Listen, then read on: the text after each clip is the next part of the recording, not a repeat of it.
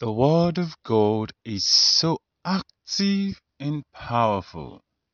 Whenever the Word enters through your ear, it strengthens you.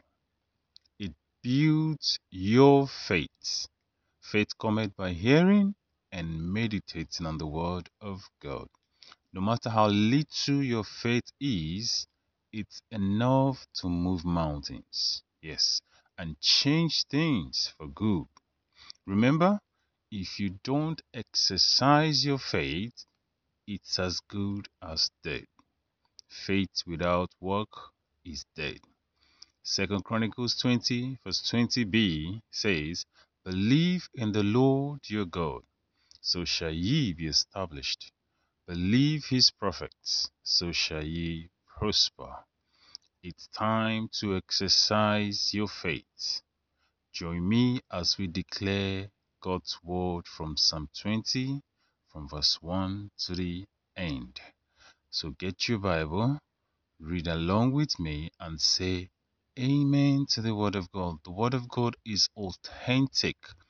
This is the promises of God to us.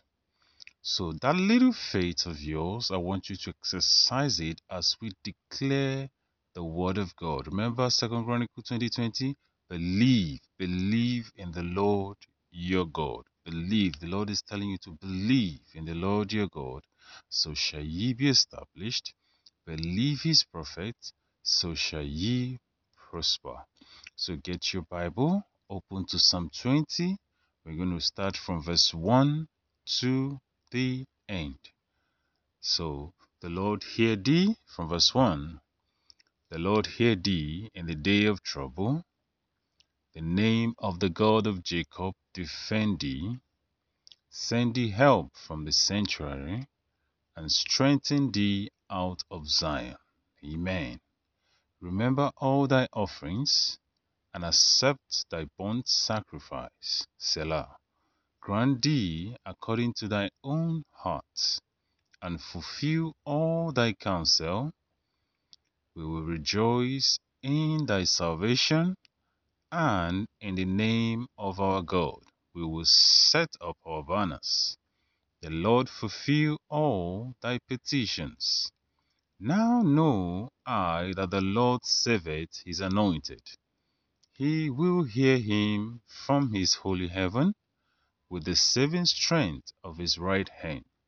Some trust in chariots and some in horses, but we will remember the name of the Lord our God. They are brought down and falling, but we are risen and stand upright. Save, Lord, let the King hear us when we call. And so shall it be in your life, in my life, in Jesus' mighty name we pray. Amen.